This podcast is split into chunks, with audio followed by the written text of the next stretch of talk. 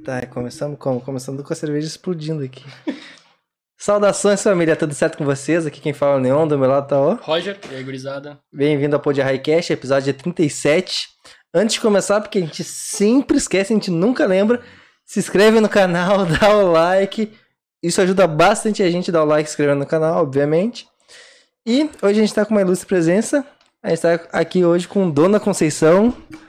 Como é que estamos, Dona Conceição? Salve, família. Certo? Tudo certo. Tranquilo? Aguinha. Aguinha. Aguinha só porque tu tem um showzinho depois ou porque... Depois é tudo nosso, por enquanto é aguinha. Vou ter que deixar a voz ajeitadinha, né? Falando em voz, tinha um cara que a gente conversou aqui que era do metal e ele falou que quando cantava lá fora com um cara grande, ele tomava leite pra criar uma camada de gordura e conseguir fazer gutural. Tu tem alguma coisa, alguma coisa que tu faça pra? Então, tem que cuidar da voz, né? Teu instrumento de trabalho, né? Não tomo leite, não. Só aguinha Só mesmo aguinha. aqui. Depois tomo uma cerveja, mas depois quando eu já acabei o show, né? Aí tudo certo, mas. só Mas já aguinha. tomou cerveja antes e alguma coisa e atrapalhou durante o show? não atrapalha. A questão é que é o seguinte, né? As cordas vocais, ela é ela é uma, uma mucosa ali, né? Uhum. Que ela é tão fina e tão sensível quanto um fio de cabelo, né? Então tu pensa, assim, quanto mais, tipo, subst... quanta coisa não tem de, de substância pra pra produzir uma cerveja, né? Então, e o leite também, né? Mesmo que seja um leite, né, da vaca ali, né? Sim. não Sim. seja industrializado. Tem muita química, né? Então tu tem que cuidar disso, porque provavelmente vai afetar no teu desempenho, né? Então, como, como um atleta, né? Tu não pode ingerir determinada substância porque vai afetar no teu desempenho, né? Acho que é muito mais ligado a isso, assim, né? E eu... Mas eu também, também não posso criticar quem fuma e bebe e canta, né? Porque cada um sabe da sua vida também, né? Sim. É que eu- como é que eu vou falar isso pra Alcione? Vou falar isso É. pra Cássia Eller? Imagina quanta gente Seu deve Jorge. ter. Imagina É. quanta quantidade de gente deve ter uma baita voz porque fuma. Será que a, a minha voz é assim tão filha da mãe que a minha garganta Mas- tá tão cheia de toxina que tá, tá essa voz horrível? Mas tem uma, tem uma coisa, isso tem muito a ver com a questão do timbre, né? Ah, Porque sim. o modo, né, é que é a, uma- são essas qualidades do som, né? Tem a intensidade, né? Tem o timbre, né? Tem a duração, né? Sim. Então essas pessoas têm os timbres que são maravilhosos, né? Então tu escuta, tu sabe que a voz é daquela pessoa. Aí tu sabe quando é uma voz de fumante também, porque o timbre é característico, né? Mas certamente, se ele tiver que cantar várias horas seguidas ou fazer vários shows, isso vai afetar o desempenho, certo que vai, sabe? Ah, sim. Porque a gente é humano, né? Uhum. É uma questão muito simples. Bom, tem a Amy Winehouse. Amy Winehouse. Me mais- me- me- me rolei. Cantava pra caralho e, né? Fumava um monte. E de tudo, né? E de tudo. E Eu de tava, tudo. eu tava assistindo o, o último show dela, assim, sabe? Isso agora, eu acho que faz umas poucas semanas eu tava assistindo. E aí eu fiquei observando, ela tava completamente alucinada, né? Sobre o uso de várias coisas. Sim. E ainda assim ela conseguia ser genial no que ela tava fazendo, assim, sabe? Dava ver que ela não conseguia se orientar, mas quando ela conseguia pegar alguma coisa daquela música, ela surfava naquilo, assim, sabe? E logo em seguida parava. Dom, né? Sim, então tu via que aquilo era muito muito natural dela, assim, sabe? E foi uma, foi uma perda, né? Horrível. Uhum. Aí, Não tem uma perda, não tem, né? Pra música mundial, né? Não tem. É, Falando de tudo isso, ah, tu tem bastante estudo na música, porque tu tá desde novo, né?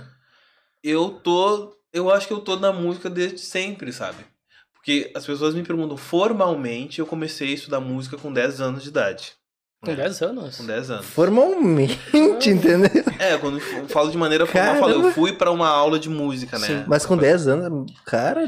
Só que assim, ó, eu sou de uma família de religião de matriz africana. Eu sou Uhum. batuqueiro, né? Uhum. Isso- e, e minha família, desde, desde ser raptada da África até aqui, sempre foi, né? Então, eu digo que isso é de muito tempo, né? Então, eu não fui interro- a minha A minha tradição, ela não foi interrompida, né? Ela teve essa, essa quebra quando tu, tu traz, né? Aquela, aquela gente toda sequestrada de lá pra cá. Sim. Mas a minha família, quando chegou aqui, sempre cultivou isso. Então, quem é, quem nasce em terreiro, tu vai conviver com muita música. Uhum. Vai conviver com, com uma estética sonora muito característica. Então eu já tinha aula de percussão, sabe? Eu já entendia de ritmo. Eu já sabia o que que era ritmo aditivo, né?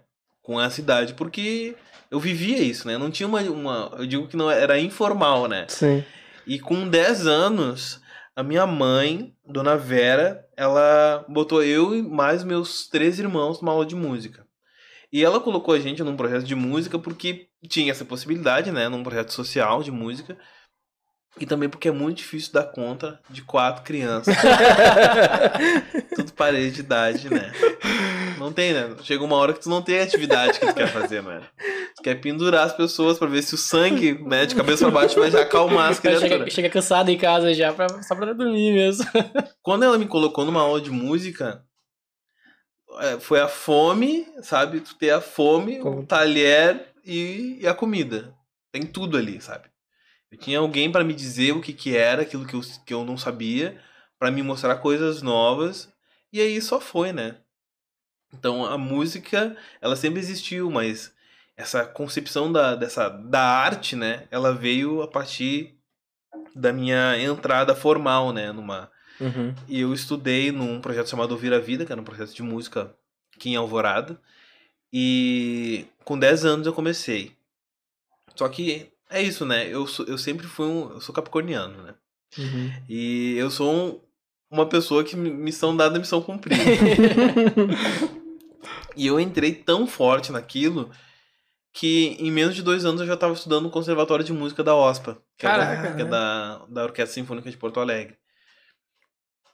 Por estar devorando tudo que eu, que eu encontrava pela frente, Ou seja, com 12 anos isso já. com 12 anos, com menos de 12 anos na real, com, on, com 11 e alguma coisa, assim. Caramba. E eu comecei a fazer aula de teoria e percepção em violino. Então, eu tinha toda aquela fun... toda a, a, a referência do batuque, do ritmo, do tambor, né? Dessa vivência, e eu fui aliar e eu comecei a escutar Bach, Schubert, né? Stravinsky, Cara, Vivaldi. É uma mudança Esses com- muito. É, chega a ser uma mudança muito no, no ritmo. Uma, um- é que assim, ó, se tu for parar pra pensar, se tu for- tu vai olhar de uma maneira, sabe, empática com essa- esses dois lugares, né? Com, uma- com a música com a música clássica, né, de um período X, né, europeu, e com as tradições de matriz africana, né, e com toda a sua, né, complexidade isso. As duas coisas são extremamente complexas, né? E se tu vai tanto se tu vai executar quando tu for colocar em partitura, as duas coisas são complexas, né? Uhum. E eu senti a emoção. É quando tu tá escutando uma coisa e aquilo é tão forte que tu, tu- tu é capaz de te fazer chorar, sabe? Por causa da beleza, né? Cara, isso, E com isso- tudo com 11 anos. E a gente sente. A minha filha tem dois anos. E eu tava. bot- Esses dias eu tava colocando. Ela tem um, um filme que ela adora. Que ela adora assistir. Que é Quem Canta Seus Males Espanta. São vários bichos, assim. E, Uhum. tem- e- e um deles é dono de um teatro. O teatro vai falir. Ele quer fazer um espetáculo pra reerguer o teatro. E tem uma, uma elefanta que morre de medo de cantar, mas ela canta maravilhosamente bem. e ela fica com medo, ela tem vergonha, ela não consegue estar em público. E minha filha olhando aquilo, quando ela começa a cantar, minha filha olha, aponta e fala: Bom, pai. Bom, papai. Ela apontava e fazia bom. E eu se- vi que ela tava emocionada porque ela não piscava e ficava com as duas mãos, assim, sabe? Sentindo a E- emoção. Como um- ela tem a capacidade de se emocionar já. De olhar pra, pra algo e se emocionar, sabe? Então, eu senti essa capacidade de me emocionar ouvindo, né, a valsa do Imperador, de Strauss. Mas eu consigo me emocionar ouvindo o Mama de Keita também, Uhum. sabe? Ouvindo o Loco Akanza, sabe? São, são dois músicos, compositores do continente africano, né? Que é um continente complexo, né? E também, como- quando eu estive na, na França, né? Ouvia os compositores de lá também, sabe? Ah, música, né? Música do colonizador, né? Uhum. Como eu adoro ouvir fado também, que é música do colonizador, sabe? Então, quando a gente tem a capacidade de se emocionar com algo, como eu tenho capacidade de me emocionar ouvindo esse DC, de Purple, sabe? Consigo me emocionar ouvindo aquilo. Aquilo me toca de uma maneira que eu vai provocar uma reação em mim. Essa reação seja euforia, seja a tristeza, seja a, sabe, alegria, euforia, sabe? Isso tudo são emoções humanas. Se a arte consegue nos desper- despertar isso nas mais variadas pessoas, é porque a gente consegue se entender, né? tem um ponto de partida. A arte pode ser um elo de ligação disso tudo, né? Sim. E talvez seja por isso que eu escolhi a arte, a música, como uma ferramenta de comunicação, né? Porque eu via que isso era possível, né? Então com a cidade eu já sentia isso já, assim, né? E isso foi muito bom pra mim, né? Então, por isso, eu entrei numa aula de música e comecei a devorar tudo que eu, que eu encontrava pela frente, né? E o violino é um foi um instrumento que me ajudou a ter disciplina. Porque é um instrumento muito complexo, né? É difícil? Eu desisti, né? Eu não tenho vergonha de dizer que eu desisti. Porque violino eu acho do caralho e é um dos instrumentos que eu gostaria de aprender. Só que agora eu fiquei meio. é um instrumento, claro, né? Tu tem que ter disciplina pra estudar música, tem que ter disciplina, né? Como em tudo que tu vai fazer de maneira, né? Tu vai levar como profissional, mesmo que tu tenha uma aptidão, um talento. Como que as Sim. pessoas chamam, né? A curva de aprendizado facilidade. sempre. Tu vai ter que sentar, tu vai ter que.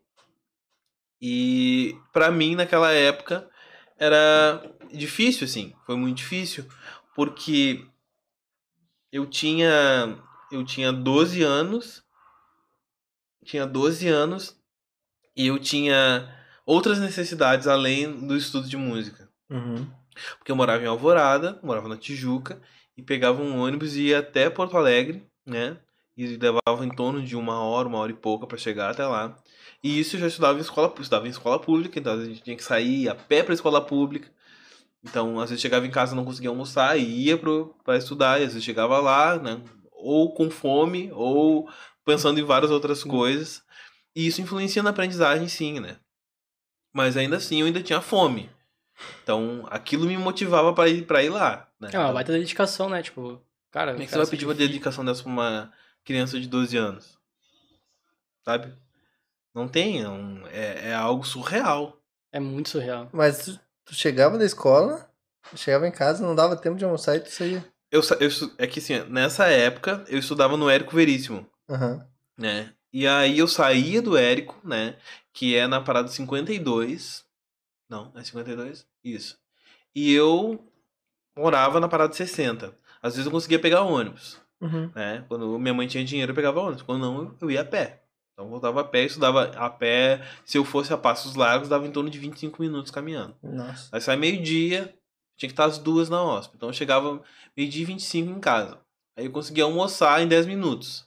Pra conseguir pegar o ônibus das, das 10 para uma, ou às vezes das 15 para uma, se não só a 1h20. Se eu chegasse a 1h20, eu ia chegar na, na aula, sei lá, duas e, e tantas. Já perdi uma parte da aula já. Uhum.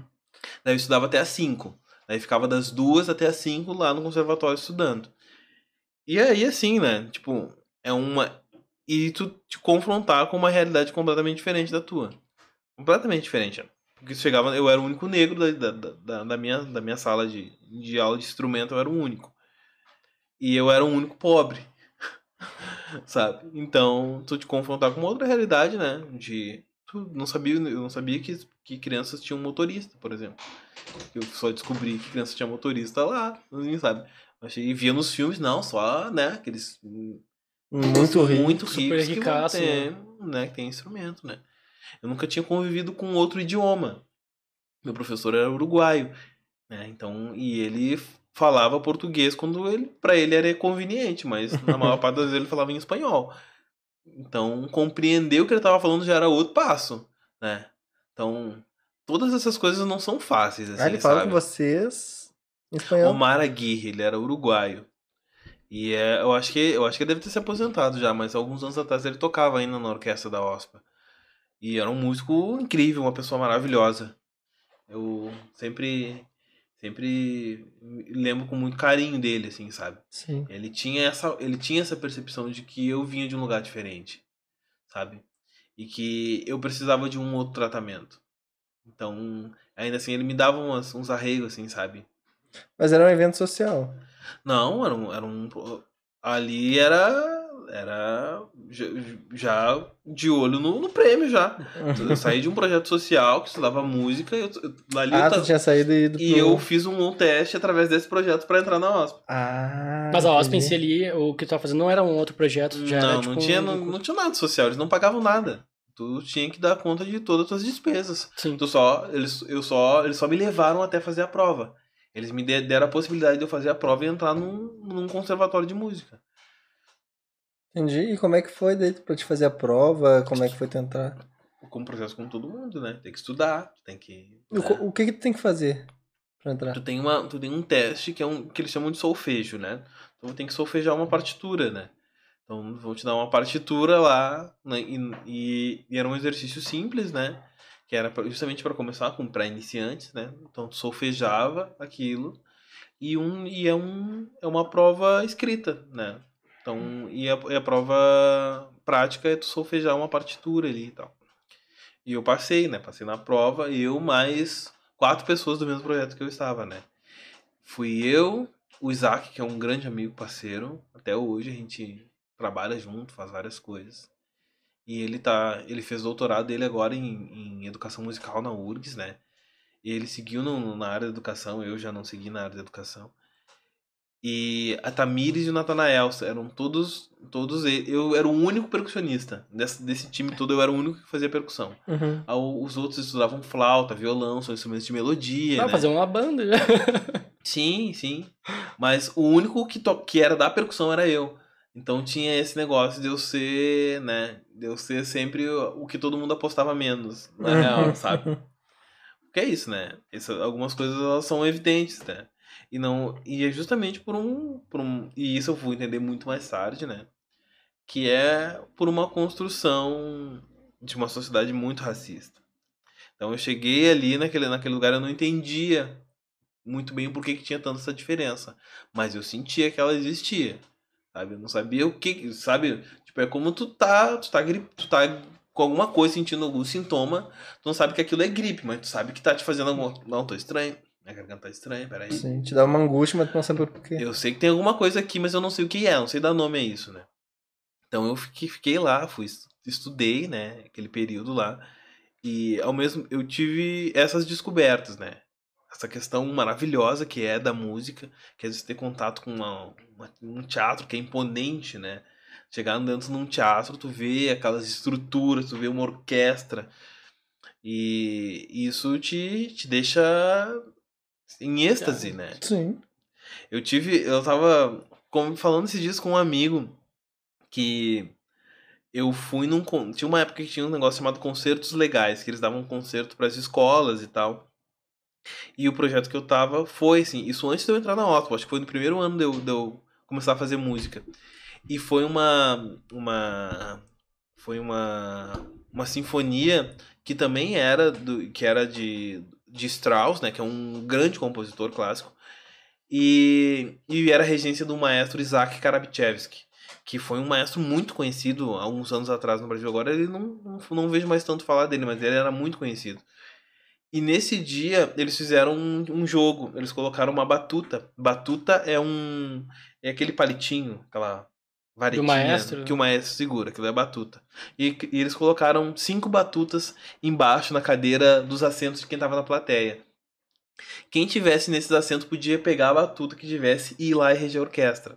E... E eu tinha 11, 11 anos, 11, e, e o meu professor me pegou e me colocou. Eles viu que eu tinha alguma coisa com ritmo, que eu tinha essa facilidade de segurar um ritmo, né? De ter essa percepção, e falou assim: vamos botar, vamos deixar ele ir. E ele botou, senta aqui. E eu, eu achei estranho, porque na fileira eu era o único que tava na fileira. Por que, eu tô sentado aqui sozinho, né? e eu, eu já, eu já putaço, né? Pô, meus amigos tudo lá, eu. Daí ele, ele, calma, calma, espera. E eu também, e ele viu que eu tinha um, um negócio de ser centrado, né? Tipo, Uhum. missão dada, missão cumprida. Tá bom, tá bom, vou ficar aqui. Fiquei, então, agora olha embaixo das cadeiras. Eu olhei, botei a mão, senti aquele negócio aqui. Então, quem tiver com a batuta pode vir reger a orquestra. Só que eram todas crianças, assim, sabe? Todos, né? Tipo, 9, 10, 11 anos, assim, né? E as crianças não conseguiam, começavam a rir, sabe? Ou ficavam envergonhadas, não queriam, né? E na hora eu cheguei e tá, as pessoas estavam meio que rindo, assim, e eu peguei a batuta e bati duas vezes na, na, na banqueta do maestro, assim, né?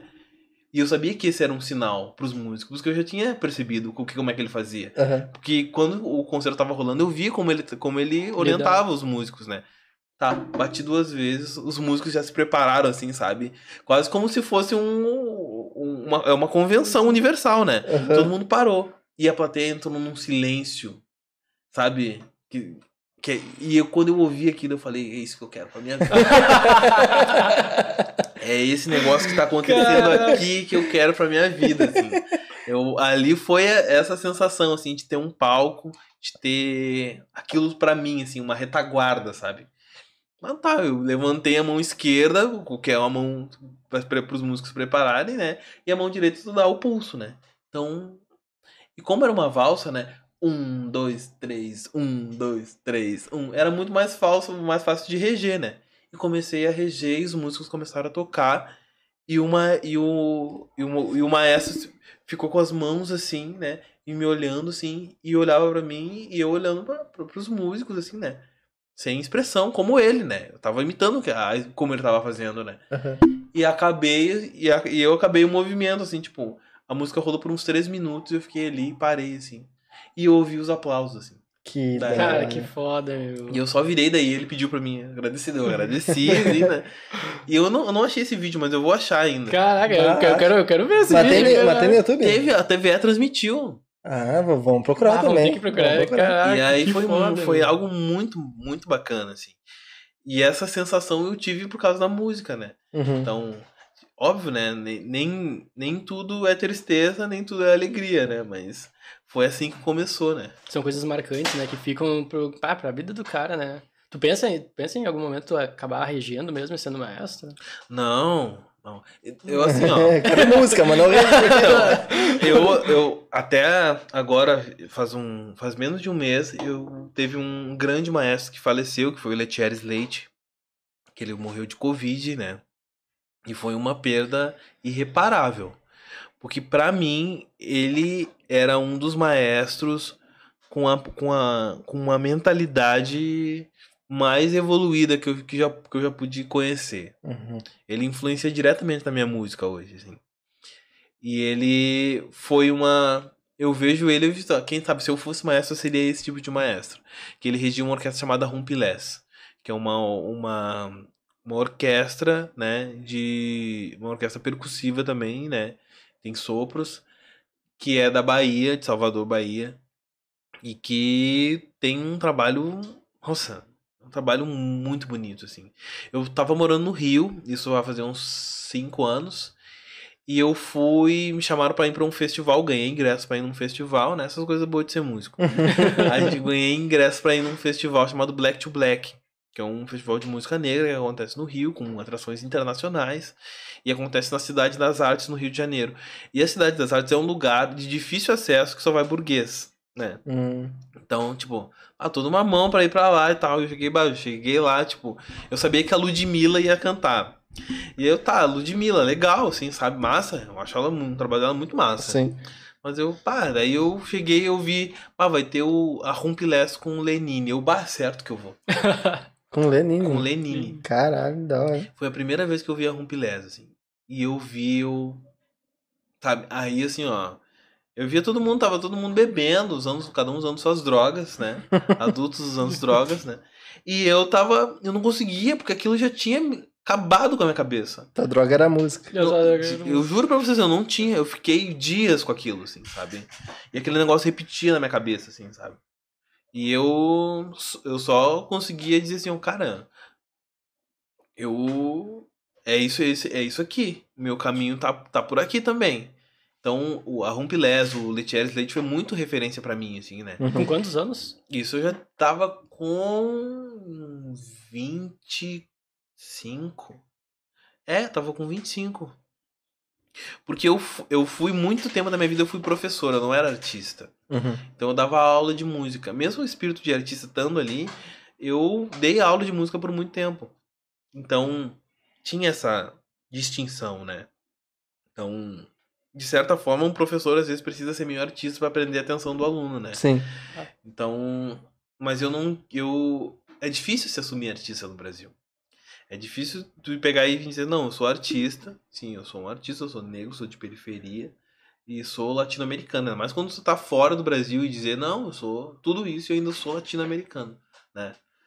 E quando eu assumi isso, assim, é tipo, não, é isso, eu assumi pra mim, assim, não, é isso que eu quero, vou ser artista. Uhum. É, assim, eu sou bom pra fazer isso, eu sou, sabe, eu tenho competência pra estar exercendo essa função. Aí quando eu comecei a fazer isso foi por causa disso, assim, sabe, ver essas esses seres de luz que apareciam e e aí que eu já tinha, sabe, eu tinha escrito várias músicas, eu, eu componho desde os 18, assim, sabe? Que eu me lembre, assim, que eu melodia e letra, eu desde os 18 anos, assim. Inclusive a música que dá nome ao meu primeiro disco eu compus com 18 anos. Hum. E ela demorou 10 anos pra alguém, pra alguém ouvir ela. Ah. Então passou. Imagina tudo- todo tempo, tudo que passou pra eu ter coragem de pegar um violão e ninguém sabia que eu tocava violão também. Pegar um violão e tocar, assim, sabe? Então, a gente tem um, tem um lugar que nos colocam e a gente se coloca também de impossibilidade, tá ligado? De que não é possível tu chegar a tal lugar, assim. Aí quando tu chega, as pessoas ficam questionando como é que tu chegou. Saca? Eu tava. Tava. Agora esses dias eu tava. Pra um, pra um projeto, eu tava revendo meu currículo lá. E eu fui. E eu toquei num teatro nacional na França. Então, na França, eles têm. Eles têm teatros em várias cidades de modelo teatro nacional. Que são teatros que conseguem receber espetáculos de grande porte, tipo o balé Bolshoi, essas coisas assim. Uhum. E eu fui chamado pra, pra, fazer, pra participar. Olha que viagem. Ter que comentar contar essa história. Eu tava, eu tava na França.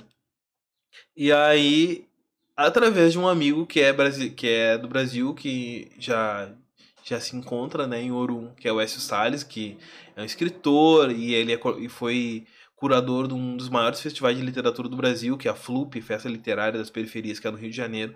O Écio, muito meu amigo. Ele disse: John, tem um, um editor português que tá aí na França e ele vai fazer um festival chamado Leitura Furiosa. E ele queria um artista de língua portuguesa pra para encontrar na França. Eu falei que tu tá aí, ele vai te chamar. E ele entrou em contato comigo e falou assim: ele, ah, eu queria que tu fizesse uma apresentação de 20 minutos e tal. E eu, tá, qu- quanto? Tá, ele, ele assim, o, o cachê são mil euros. O euro tava 13 e pouco na época. Eu só fui direto pra calculadora, só um pouquinho.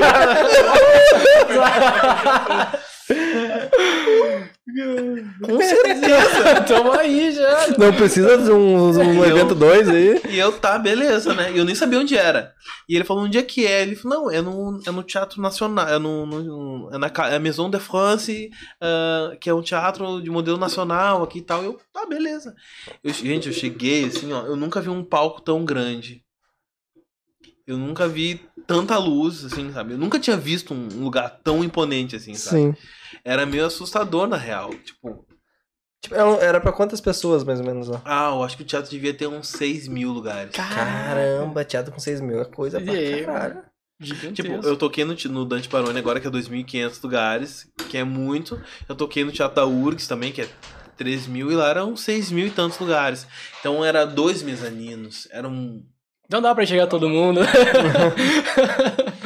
E assim, ó, ainda bem que a luz da plateia tava desligada, porque se eu che- subisse ali e visse que aquele monte... Eu certo que eu ia tremer, assim, sabe? Na, na, na ocasião, eu lembro que eu tinha... Já tava começando a escrever as músicas do Axé de Fala, que é meu primeiro disco. E... E eu já tocava vários instrumentos, assim, né? Uhum. instrumentos de percussão, tocava algumas, alguns, né? E tocava violão, tocava guitarra, sabia alguma coisa pra me acompanhar no teclado, era mais estudioso naquela época, hoje eu tô meio largado. então eu cheguei e eu tava só com um pandeiro, assim, sabe? Deixei os instrumentos no palco e cheguei só com um pandeiro, assim.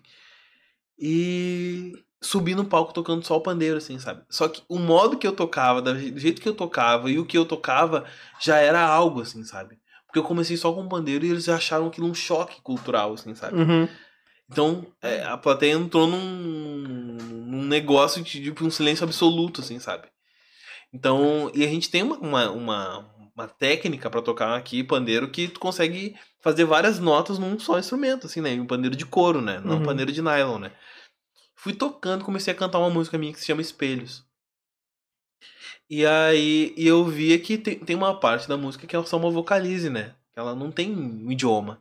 E eu fazia e fiz pro público repetir, né? E quando tu escuta aquelas vozes todas vindo contigo, assim, sabe? Caraca. Ah, Então é, é muito bom sentir essa sensação, né? E eu cheguei lá, sabe? Eu cheguei lá e, tipo, no início da carreira eu consegui fazer isso, assim, sabe? Eu tô. Vamos fazer três anos de axé de fala. E antes disso eu já tive essas possibilidades, já, né? Mas como é que tu chegou na França? Ah, isso é uma outra história. Antes. eu, eu, assim, ó. Eu coloquei na minha cabeça que eu queria ser artista. Nessa época eu trabalhava no Museu da Comunicação aqui no Rio Grande do Sul, aqui em Porto Alegre. Eu tava fazendo publicidade e propaganda e tal, né? Uhum. E eu disse, tá, trabalhei no Museu da Comunicação, que foi muito massa, assim. E eu falei, bah, eu vou, vou virar artista. Não quero mais fazer isso, não quero trabalhar com publicidade, não quero trabalhar com educação. Não sei por que, que eu tô, tendo, tô fazendo, fazendo, dando voltas e voltas, né? Aí eu decidi que eu ia pro Rio de Janeiro para fazer várias residências né, artísticas antes de decidir mesmo, assim, ah, que caminho estético eu vou tomar, né? Sim. Então eu fiz uma residência artística no grupo Afro Reg, que é um que é um, uma potência cultural que tem lá em Vigário Geral, né? Tem várias outras vários outros bairros, outras comunidades do Rio, e fiz uma residência no Centro Cultural de Teatro Oprimido, Uhum. que eu já tinha, eu já tinha uma relação antes, mas eu fui estreitar, fui morar no Rio para fazer isso. Então fui morar na casa da minha irmã, Andréia, que tem uma irmã que mora no Rio, e tive essa possibilidade de estar destinando meu tempo para estudar, arte, para estudar interpretação, para estudar composição, para tocar, para conhecer gente, para ir à praia. é, Mas- pô, você tá no Rio lá, tem que pelo menos botar um pezinho, né? Óbvio, né? Aí fui pro Rio e no Rio comecei a participar de um grupo chamado Cor do Brasil, que é um grupo de teatro, de teatro só com pessoas negras. E eu comecei a atuar e fazer a direção musical desse grupo. Então eu ajudava na, na, na, criação dos arranjos e tudo mais.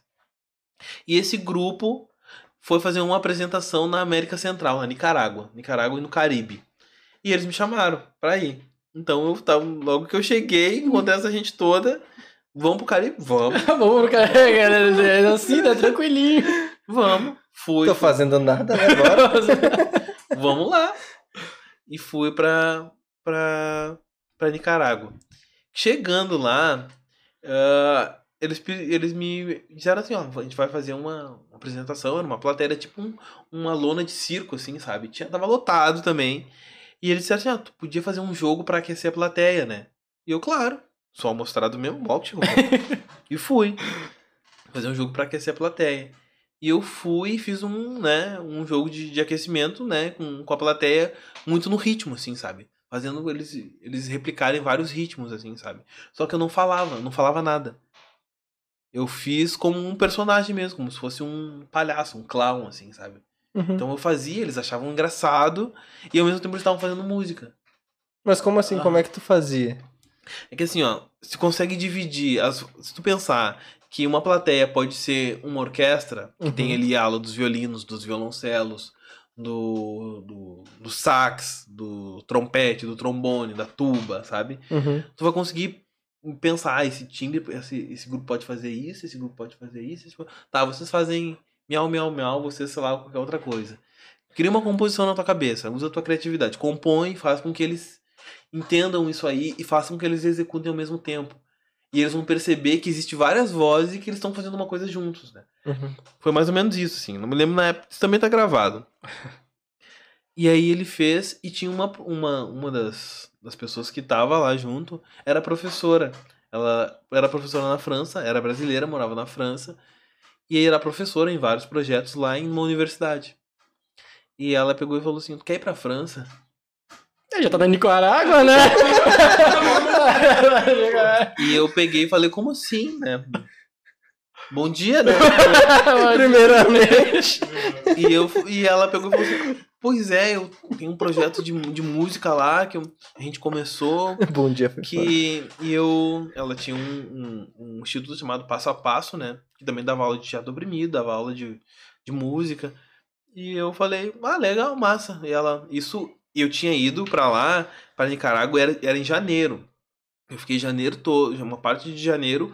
Em fevereiro eu voltei pro Rio de Janeiro, né? Uhum. Que era o cara. Eu tava. Tinha um estudo e tinha carnaval. Voltei pro Rio pro carnaval.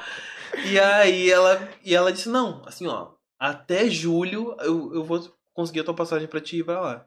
Eu, beleza. Isso em fevereiro, eu tava no carnaval, ela assim, ó. Então, tu vem pra cá em abril. Eu, Cara. como assim? Não era julho? Ela não, vem pra cá em abril. Porque aí tu pega um. Tu não vai pegar o inverno, né? Tu vai conseguir pegar uma parte ainda do verão, não vai ser tão frio. Tá. Fui pra ficar um. Sei lá, acho que era um. Era quase um mês, assim. Vou ficar um mês. Aí fui, fiz o projeto que eu tinha que fazer. Me chamaram por esse, pela leitura furiosa e tal. Conheci Paris, né? Foi muito massa, assim, não rolava nada de francês. Bah, Então, imagina. Pois é, não, mas- falava, não falava nada de inglês também, falava só espanhol, né? Uhum. Isso muito estimulado pelo Aguirre também, né? E aí fui, fiz tudo que eu tinha que fazer lá. E já tava com essa ideia do tipo de escrever o axé de fala e tal. Então foi essas conexões, assim, né? Então. Mas até chegar a esses lugares eu passei por muita coisa, assim. Fiz muita aula, encontrei muita gente, sabe? Eu acho que pra quem tá começando na música, em qualquer área, a gente tem que aprender a abrir os braços. Uhum. Independente da área que tu for, assim. Inclusive, abrir os braços para quem é de outra área também não é da tua. Porque assim tu vai fazer. Tu vai. Eu digo que tem uma máxima que todo mundo, todo ser humano devi- deveria seguir. Que a gente foi feito para ser feliz, Uhum. sabe? E eu sou feliz quando encontro outras pessoas, né?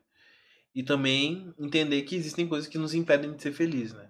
Então, e, e nesse percorrer desse caminho, eu fui entendendo que quanto mais pessoas eu conheço, sabe? E poder entender essas pessoas, ser ponte para essas pessoas e para que elas sejam ponte para mim também, as coisas vão se abrir, sabe? Sim. E isso quem é de, de, de quem é batuqueiro sabe, né? Tu, tu tem que estar em dia com com, com, com teu preceito lá, os caminhos vão se abrir, sabe? Sim. Então foi muito isso, assim, sabe? Então eu ah, toquei com muita gente, fiz um- muita gente legal, muita gente que me, que me fez construir novos pensamentos sobre várias coisas. Uhum. Sobre a masculinidade, sobre, sobre o fato de ser de periferia, sobre ser de alvorada, sabe? De assumidamente dizer que sou de alvorada, sabe? Minha cidade é muito estigmatizada. Então todo mundo que fala que é de alvorada, se, tu é preto, se tu diz que, tá de- que é de alvorada, nossa, né? Então, e também eu passei a, a, a valorizar muito mais isso, a minha gente, em função de todos esses lugares que eu fui, sabe? Cara, eu pisei num teatro daquele, sabe? Sozinho, sabe? E eu fui aplaudido lá, sabe? Então, Pois é. É, Quando tu foi pra Paris, tu já tinha moradia, eles já te deram tudo. Então, quando eu, eu, eu fiquei na cidade de Amiens, que é uma cidade que é próxima de Paris, assim, né? Uhum. Só que é isso, aí é que tá, né? Quando eu tava no Rio, eu participei. Esse amigo que me indicou pra Leitura Furiosa, que é o S. Salles, que, que já não tá mais aqui, ele me apresentou a Marion. Que essa história é uma história muito louca também. Gostamos muito, inclusive. Porque eu tava no, no- na Flup, que aconteceu no, no, no Chapéu Mangueira, né? Que é uma, que é uma comunidade que tem perto de Copacabana. Tava na Flup, Festival de Literatura, gente de todo mundo lá. o- que era o, o Encontro Internacional de Slam Poetry, de poesia slam, né? Eita. Um monte de gente de vários lugares do mundo. E ele me falou, ah, tu tem que conhecer essa pessoa aqui, que é a Marion. Marion, ela... Uma pessoa, sabe, branca, magrinha, assim, de óculos, assim. E eu, e, e eu levei ela pra. "Ah, vamos comer um salgado ali, não sei o que, vamos trocar uma outra ideia. Tomar um suco de caju, comer um salgado. Começamos a conversar, ela perguntou de mim o que, que eu fazia, eu perguntei dela, ah, eu trabalho com arte também na França e tal. Eu, que legal, que massa, não sei o que, não sei o que. Quando for pra França, me avisa. Aí eu, bah, vai demorar, né? Né? Nem sabia que meses depois eu estaria lá, né? E aí eu tá, cheguei na França falei, e aí, Marion, como é que tá? Não sei o quê. Tô em Amiens. E ela, querido, que legal, que não sei o quê. Vem pra Paris. E eu. Eu, tá, beleza, vou pra Paris. Ela, assim, pra mim, uns dias antes de eu ir pra Paris, ela assim, John, então, surgiu uma viagem aqui, eu vou ao Brasil nos dias que tu vai vir pra Paris. E eu, poxa vida. Eu, tá, não, beleza. Eu, a, gente, eu- a próxima vez que eu vier pra França, eu vou a Paris. Ela, não, vem, vem pra Paris. Fica aqui no meu apartamento.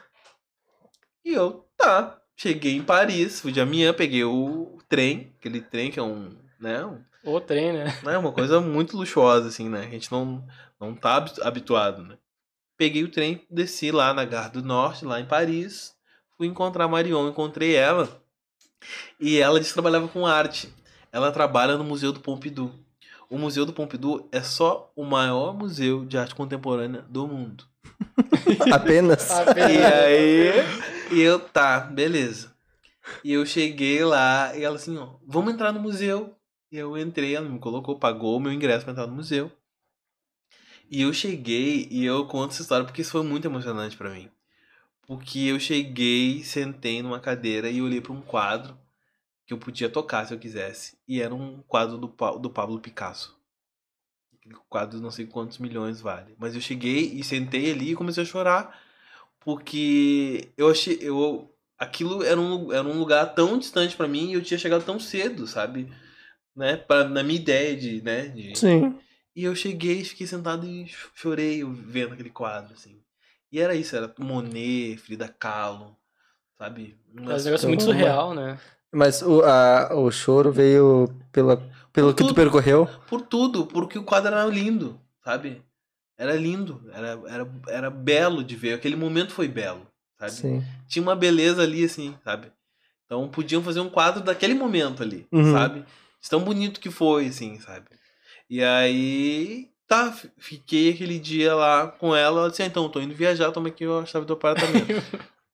Só que o, a coisa mais louca ainda, te ver como assim, ó. Quem é, quem é de axé vai ter os caminhos abertos. Se tá com um negócio de dia, vai ter os caminhos abertos.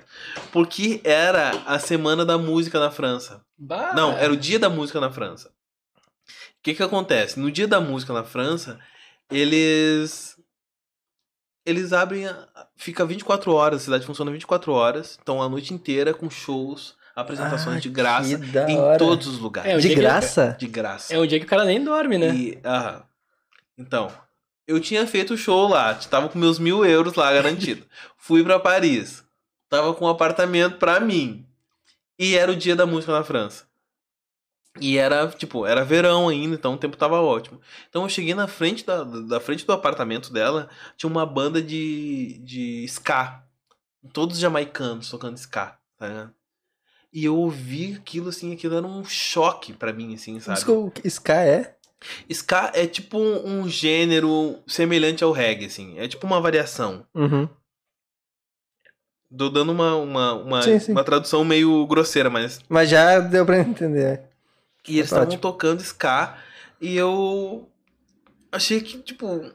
Incrível. É, eu não, eu não conseguia parar de ficar de boca aberta vendo as coisas, sabe? Não, tipo.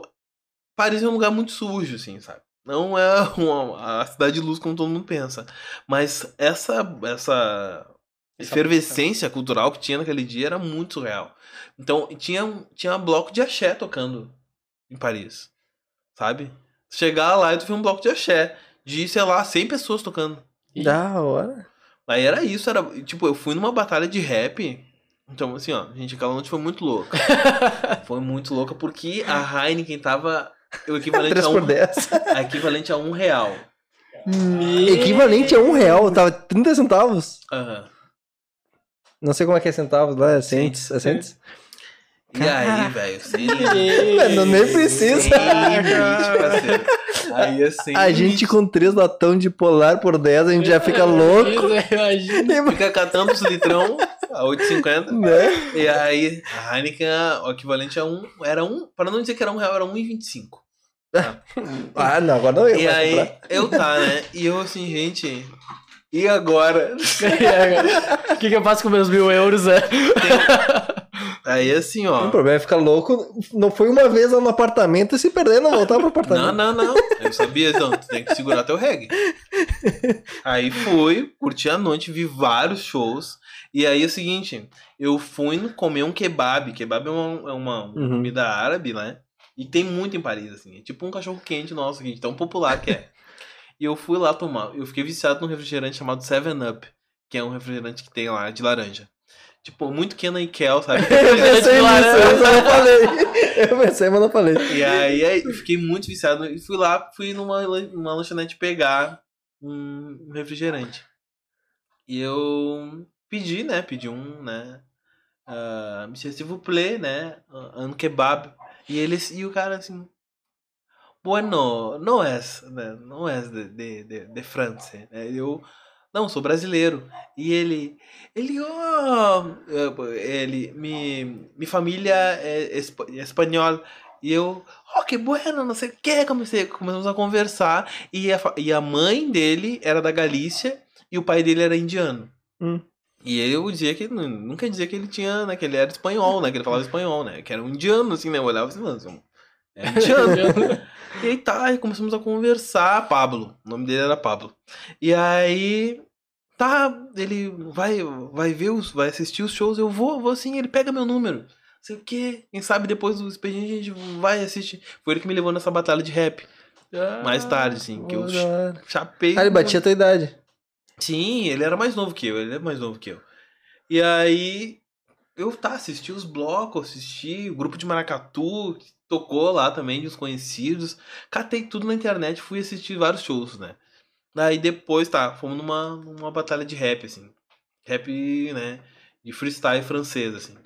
Negócio muito real, não entendia nada do que eles estavam falando. Mas... Mas mandavam, amassou, amassou. É, sangue, sangue. tá, beleza. Cara, assim, ó, foi, um- foi uma viagem muito doida, assim. Eu sei que eu conheci mais quatro pessoas naquela noite e eram, sei lá, cinco e pouca da, da manhã e a gente catou uma roda de samba. Fomos pra uma roda de samba. Na Acabou a- França? Mas tinha tudo mesmo, Gente, cara. eu tô falando, são, começa às 6 horas de um dia e acaba às 6 horas do outro dia. Que dia da. Que, que dia do. Sabe, sabe que dia do Ah, eu é? sei que é eu, eu sei que é entre a primavera e o verão que acontece o dia da música. Ó, a gente tem que lembrar disso aí, que a gente tem um amigo que tá na França lá, a gente vai. Vou ter que pisar lá nessa. Fala, época, pergunta pra ele, dia- que é, é, é o dia da música, eles falam, né? Dia, da, música. Que é muito, nossa, muito massa. Em Paris foi muito. da- Eu fui, essa foi a primeira vez que eu fui, né? Da segunda vez que eu fui pra França, eu fiquei no dia da música em Amiens, né? Fiquei mais light, né? Porque, bah, a ulti- a última vez foi foi, foi, Eu uma foto, tem uma foto minha no Senna que eu empilhei várias garrafas, assim. Várias garrafas. Eu fiz uma pirâmide de garrafas de cerveja. E fiquei deitado na frente. Gosto muito, né? Filha, não.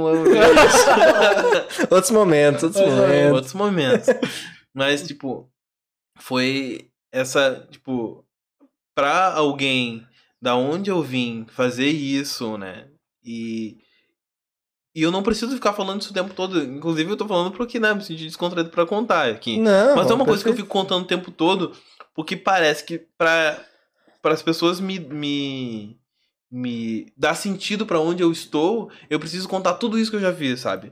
E eu não chego, eu não dou meu currículo. Não, eu, assim, Não tem porquê. eu não faço isso, porque é uma man... é, inclusive é uma maneira deles dizerem que eu só, o preto só consegue chegar ali, né, nesse local, se se ele tiver aval de alguém, se ele puder mostrar tudo aquilo que ele já fez, né? Uhum. Sendo que a gente sabe que alguém na mesma condição que eu, com o mesmo estudo, com vendo da mesma origem e com a pele diferente, não vai precisar fazer isso. Então, eu não, eu passei por tudo isso na vida, né? E vou passar por muito mais coisas, né? Isso fora do Brasil. Aqui dentro do Brasil, né, já f- viajei também, sabe? Sim. O, o- tempo que eu menos viajei foi agora na pandemia, né? Porque eu realmente falei, não, não tem, não tem como, não tem como mesmo, né? Sim. Mas justamente porque eu, eu entendi aquilo que corpo é esse nesse mundo, que lugar que eu tô ocupando nesse mundo, e também a responsabilidade que eu carrego por ter chegado a esses lugares, vindo da onde eu vim, né? Muita gente vai estar me observando, né? Nesse sentido, assim. Diversas maneiras, me observando porque vai que olha em mim uma coisa legal e observando pra ver a minha queda também, né? Porque sempre tem, né, gente? Sim. Eu digo, eu não tenho inimigo com ninguém. Realmente, assim, ó, não tem uma pessoa que eu diga assim, bah, eu não- não tem, não tem. Algumas pessoas que eu acho palha, né? não, mas eu não, não desejo mal, muito pelo contrário, Sim. desejo que a pessoa evolua, né? Não, não tenho, eu não tenho esse negócio assim. Óbvio, né? Inveja, ela é uma coisa do ser humano. Em algum momento da vida tu vai sentir, ou tu já sentiu. Mas não é uma coisa que eu gosto de ficar cultivando. Claro. Ela apareceu, tá tudo bem, eu assimilo que ela apareceu, mas eu não quero ficar com isso, sabe? Sim. Eu Não, quero a, a- melhor versão do- de que eu possa ser, né? Sim, Não vou usar a Não. inveja pra derrubar e sim pra me fortalecer, não, né? claro, não, não. É porque, assim, ó. É um negócio. É muito autodestrutivo. Esses bagulhos são muito autodestrutivos, assim. Uhum. Então, isso é uma coisa, uma, coisa que eu botei na minha cabeça também, assim, sabe? não é um. Não, não é uma. Esses sentimentos não é uma coisa que eu gosto de ficar cultivando, né? Porque eles impedem de dar espaço para outras coisas. Saca? Sim. Então, meio que isso, assim. E quando, depois que eu fiz toda essa função, eu vim pro Brasil e disse, ah, realmente, eu acho que é, é isso que eu quero, sabe? Porque o, o palco me, me deu aquela sensação, eu revivi aquela sensação de criança e essa conexão de estar em lugares, de tocar com gente. Mas isso é muito massa, porque tu tá dividindo uma parte tua, sabe? A arte, ela, ela é algo importante, Sim. sabe? Ela não fa ela, ela faz sentido, a arte faz sentido. E é um negócio tu- que tem que ser compartilhado, né, cara? Porque, tipo, se tu manter só pra ti, é uma coisa que, cara, às vezes tu pode estar deixando da pessoa ver uma coisa que pode impulsionar até o próprio sonho dela a, se a continuar, a ir pra frente. Exatamente. É isso. É isso. Não tem uma. Não tem uma, uma outra coisa que eu penso em fazer na minha vida, né? Se não fazer arte, assim, sabe? Eu trabalho com cinema, né? Então, a segunda vez que eu fui pra França foi onde eu gravei meu primeiro filme, né? Que se chama Máquina de Moer Pretos. Que eu fui preso na Alemanha em função de, por causa disso. Então, eu fui a segunda vez pra, pra França. Fui com o mesmo trabalho, com o mesmo grupo lá, né? E um grupo, e um, um coletivo lá de, da Alemanha me chamou pra, pra dar uma oficina e eu fui. Fui até Paris, peguei um avião, fui pra Alemanha. Beleza. E aí eu já tinha, já tinha tocado na Bélgica, toquei em vários lugares na França. Aí fui pra Alemanha, fui pra Berlim. Em Berlim, eu falei, bah, eu já tinha começado uma pesquisa, né, sobre o corpo negro, né, e desumanização do corpo negro aqui no Brasil. E vi vários dados muito alarmantes, assim, né, sobre os linchamentos, né. Linchamento é quando eles pegam uma pessoa, que pode Uhum. ser dito que tu fez algum crime ou não, te colocam no local público, te torturam, né. Isso é um linchamento, né. Então eu peguei três pessoas que foram linchadas ao longo da história e são pessoas negras. Uma foi a Cláudia, que foi no carro da polícia do de, militar do Rio de Janeiro, que foi arrastada, né? 300 metros ela foi arrastada pelo carro da polícia militar. Eu peguei o caso de Zumbi dos Palmares. 300 metros. 300 metros ela foi arrastada. Os policiais amarraram ela e amarraram ela num carro e arrastaram ela no- na rua. As pessoas todas viram, ninguém fez nada. Pessoas viram aquilo acontecendo. O segundo caso foi o caso de Zumbi dos Palmares, né? Zumbi dos Palmares, que teve feriado agora, inclusive no dia 20. Uhum. Não foi feriado, não é o feriado de, de nascimento de zumbi, é o feriado de- da morte dele. E pra quem não sabe, o Zumbi dos Palmares, ele foi colocado, isso lá no- em Alagoas, ele foi colocado numa praça pública, amarrado. Eles despiram ele, arrancaram o pênis dele e depois arrancaram a cabeça dele. Com todas as pessoas com, que estavam que lutavam com ele ao lado dele assistindo pra ver a morte dele e toda todas as pessoas, todas as, a, a comunidade branca daquele local assistindo isso. E o terceiro, né, que pode parecer absurdo, né, de falar isso, mas Jesus era negro, porque ele, né, um continente africano, né, num sol de 40 graus, ele não vai ter cabelo loiro. E Jesus Tá Cristo, né? Jesus Cristo foi um homem negro que foi torturado publicamente, né, porque ser crucificado é uma tortura, né. Sim. Foi açoitado e crucificado, né. E eu fiz essa performance em São Paulo e em seguida já me chamaram pra ir pra França de novo. Eu falei, ah, vou gravar esse filme lá.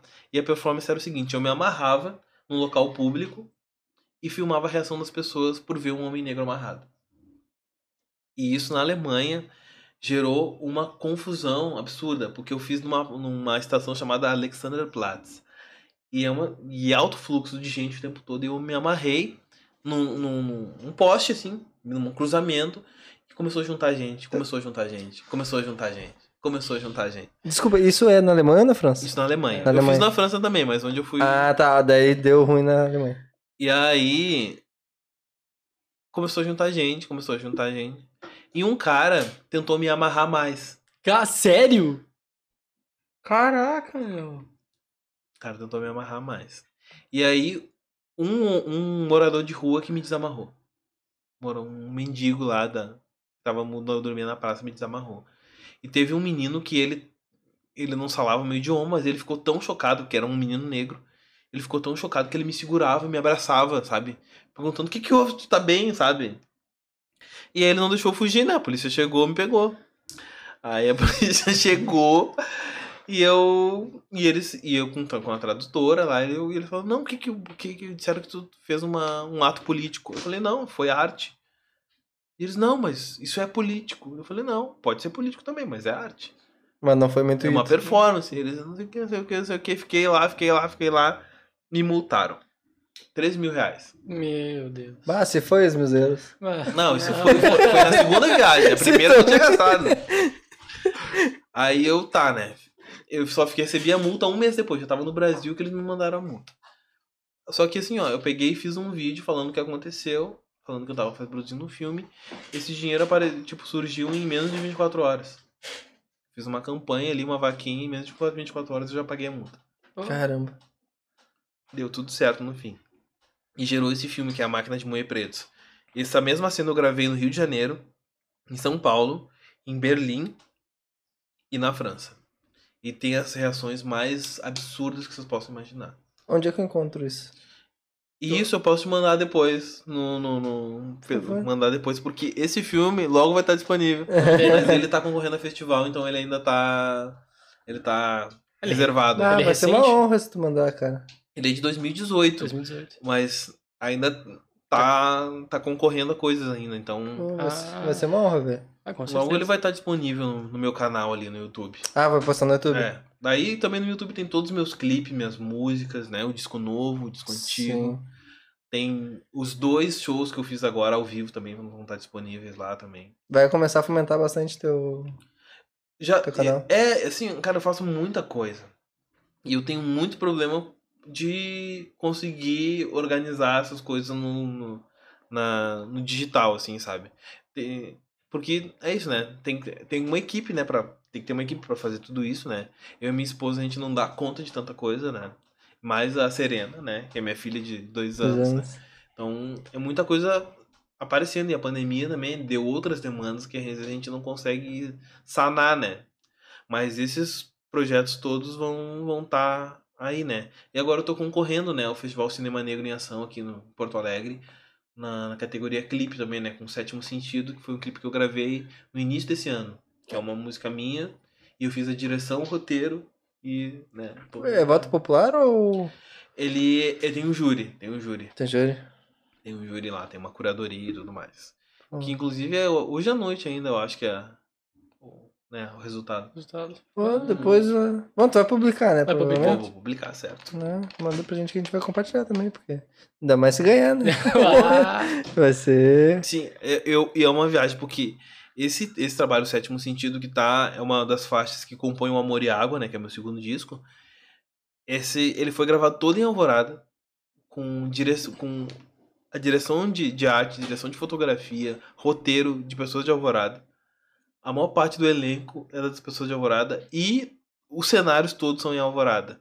E as pessoas não acreditam, sabe? Porque isso é uma quebra de narrativa muito forte. Você tá num lugar onde as pessoas dizem que ah, tu só imagina o que é feio, né? O feio, né? Se bem que essa ideia de feio, né? Ela é muito racializada, né? E, e, e muito ligada à classe também. Então tudo que é pobre é feio, né? Tudo que é preto é feio. né? E a gente fez esse clipe todo, que é um é para ser um fashion film, né? Como se fosse um editorial de moda, assim, sabe? Sim.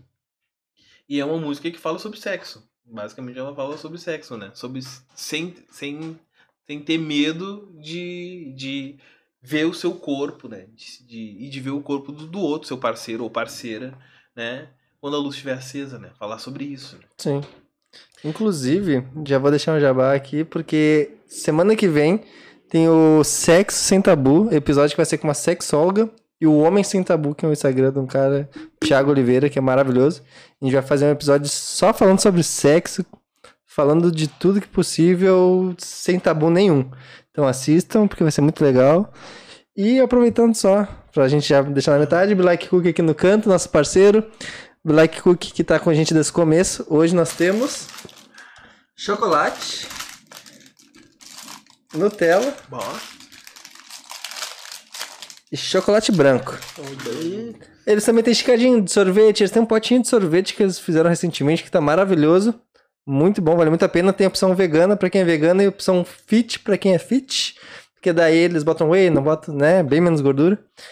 E é isso. Obrigado, Black Cook, por estar com a gente. Aqui o QR Code para ir no iFood, comprar diretamente com eles. Se tá pelo celular, não sai do vídeo, deixa para comprar depois, mas compra, porque vale muito a pena, o custo-benefício é maravilhoso. Hoje é apenas Porto Alegre. Eu acho que grande Porto Alegre. Acho que depende do iFood e do Uber Eats. Mas é isso aí. Muito obrigado. E desculpa, mas é só porque senão a gente esquece. É, não, tem que, Ah, tem que falar os patrocínios, é isso aí. E o like, se inscrever no canal, não Isso se aí, não esquece, esquece. muito importante, por favor.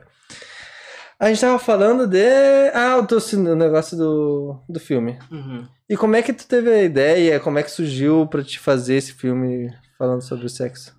Então, quando eu comecei a compor o Amor... Tudo veio da música primeiro, assim, né? Porque eu fiz o Axé de, o Axé de Fala, quem for assistir vai ver que é um, um disco que tem uma característica muito presente, sabe? Uhum. E aí, muito da- eu, eu comecei a perceber que, que quando as pessoas se referiam a mim, começavam a me, a, a me referir muito a partir da estética do de Fala, né? E que eu não sou só uma coisa, né? Eu sou um monte de coisas, né? Sim. É que acho que foi tão marcante que é difícil de desvincular. É, né? começa. E eu peguei assim, não, segundo disco eu vou fazer um disco com uma estética bem diferente, né?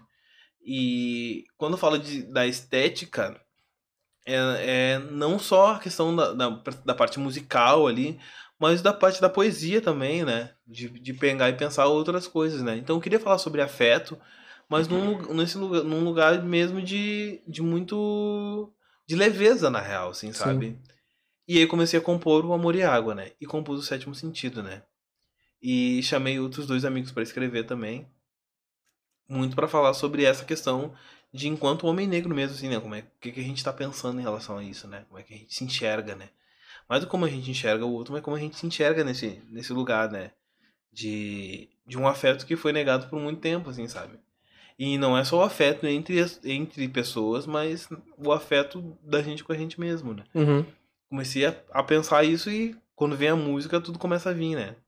Começa a vir hum, a imagem, né? Então eu a- eu é muito comum pra mim começar a escrever uma música e imagens me virem na cabeça. Então eu já começo a escrever. Um lado, uma mão eu tô escrevendo a letra, da outra eu tô escrevendo um roteiro. assim, sabe? Eu tô começando a, a escrever um, um roteiro agora de um média-metragem, que é um filme musical que se chama Samba de Morte que é do meu terceiro trabalho, assim, sabe? Que de, de todos esses trabalhos é o trabalho mais pesado, assim. Falar de. Ah, falar do que a gente tem medo é sempre muito difícil, né? A gente, até na terapia é difícil falar do que a gente tem medo, né? Uhum. Quando a gente vai se despir pra todo mundo, assim, né? Dizer exatamente as coisas que eu tenho medo, né? Porque é isso, o filme conta do, daquilo que eu tenho medo, assim, sabe? E a gente. E eu sempre achei que eu tivesse medo de pouca coisa na vida, né? Mas quanto mais a gente vai vivendo, mais a gente percebe que tem medo de diversas coisas, né? Então, eu comecei a compor as músicas e, a, e a- cada, cada imagem, cada história já me vinha, assim, sabe? Então, isso é uma coisa que pra mim é. que começou a ser um. quase como um ritual mesmo, assim, tipo. Escrever a letra e a, e a imagem, a história já vinha, assim, né? Mas vim com um detalhe, com cor, com textura, sabe? Então eu já penso, ah, fulano de tal tá em tal lugar onde a parede ela tem um, uma- um desgaste que é um desgaste específico de quem mora numa região litorânea. Sabe? Umas coisas assim, eu começo a ter essas informações porque tem cheiro, sabe? Tu já começa a imaginar o cheiro daquilo, sabe? A, a forma, sabe? Então, e isso, o audiovisual, o cinema me ajudou muito, assim, sabe? Porque isso também fica aliado ao que eu escrevo na, na, na música. Sim. E essas informações eu passo pra quem tá fazendo, quem consumindo os arranjos junto comigo também e tal.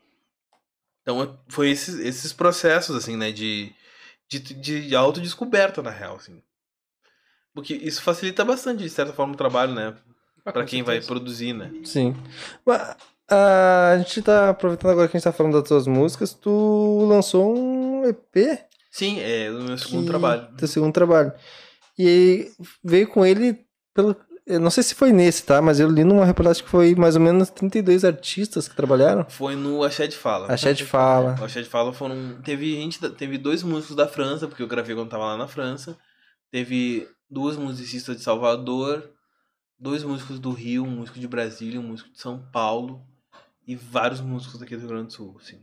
Teve a tua tia também, cantou. Minha junto. tia, minha tia Lia Mara, canta Pássaro Azul, que é uma música, né, uma música minha. Ela canta junto comigo. Porque é isso, sabe? Eu tava, ontem eu tava falando também, tem uma tia minha que canta uma música comigo no meu disco, e uma tia minha atua num clipe meu, que é o Rosa Amarela. Uhum. Porque eu queria muito que as pessoas vissem a beleza que eu vejo nelas, sabe? Então eu queria de compartilhar isso com o mundo, assim, sabe? Inclusive, tu enaltece bastante a questão de como é bonita a voz da tua tia, né? Ai, sim. Eu cresci ouvindo a voz dela, né?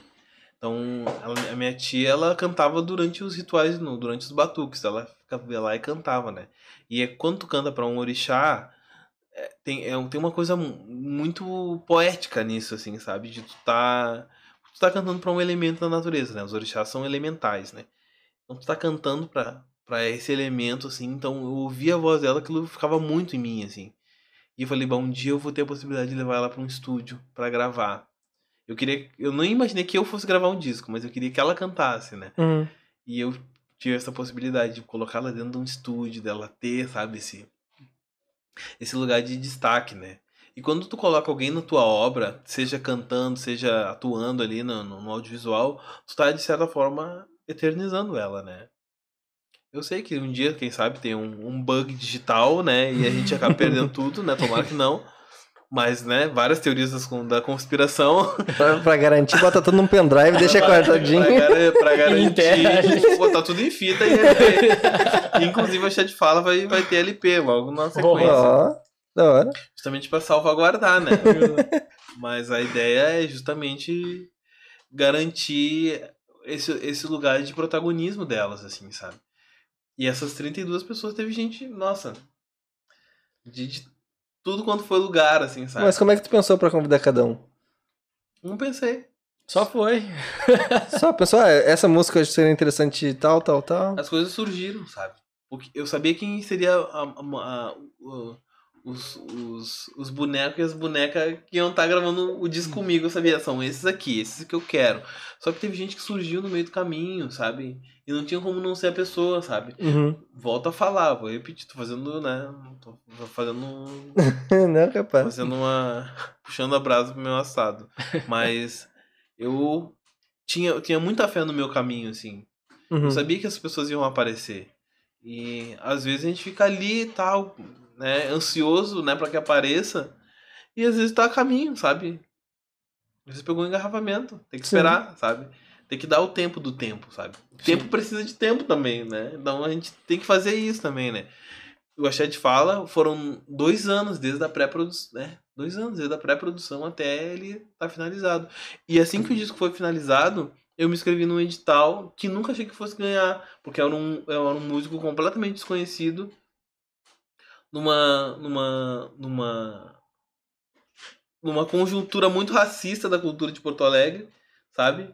De ter um de e sou de Alvorada, sabe? Uhum. E eu ganhei, passei no, no Som do Salão, que é um edital da URGS ali, que é um teatro gigante também. Pude botar uma banda completa, sabe? Quase, quase 20 cabeças dentro em cima de um palco, Caramba. contando músicas e participações, com uma sonorização de uma das maiores né, empresas de sonorização daqui, né? Que é a Vento Norte. Então, tipo, ter toda aquela estrutura pra mim, assim, sabe? Um, alguém que tava começando, tava lançando algo. assim. Cara, que massa. E eu fui o sexto melhor disco. de É isso que eu te perguntei, foi esse que foi o seu melhor disco? Foi o sexto melhor disco de música de MPB daquele ano, assim, sabe? Pelo Embrulhador, que é um. um, um Nível Brasil. nível Brasil, sabe? Ah, Eu, cheguei, eu chegava em São Paulo, as pessoas, sabe, tipo, sa- sabendo quem eu era, sabe? Eu de um completo desconhecido, sabe? Tu chegar nos lugares e as pessoas te respeitarem, sabe? sim. Então, isso é muito massa. E como é que tu vê teu trabalho, tipo, foram dois anos. Tu vê depois de dois anos, tu trabalhando, vendo toda a tua história que aconteceu antes, vê esse, teu EP ser o sexto, o, considerado o sexto melhor do Brasil naquele ano e ver a, a, não é valorização, o reconhecimento das pessoas do teu trabalho. Como é que foi pra ti? Assim, ó, eu compartilho primeiro esse reconhecimento com Com, os- todos os produtores e músicos, né? O Pedro Sim. Dom, o Wagner Lagman, toda a banda que tocou junto comigo, assim, porque sem eles eu não teria conseguido chegar a esse lugar.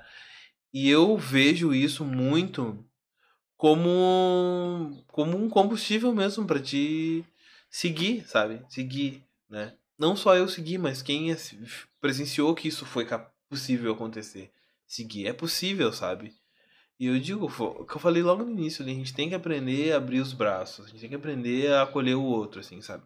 A gente tá vivendo num Brasil hoje né? Que a, que a lógica é tu detonar, sabe? O diferente, o outro, o outro lugar, sabe? Óbvio, eu não sou adepto a opiniões fascistas, não sou mesmo, assim, Sim. sabe?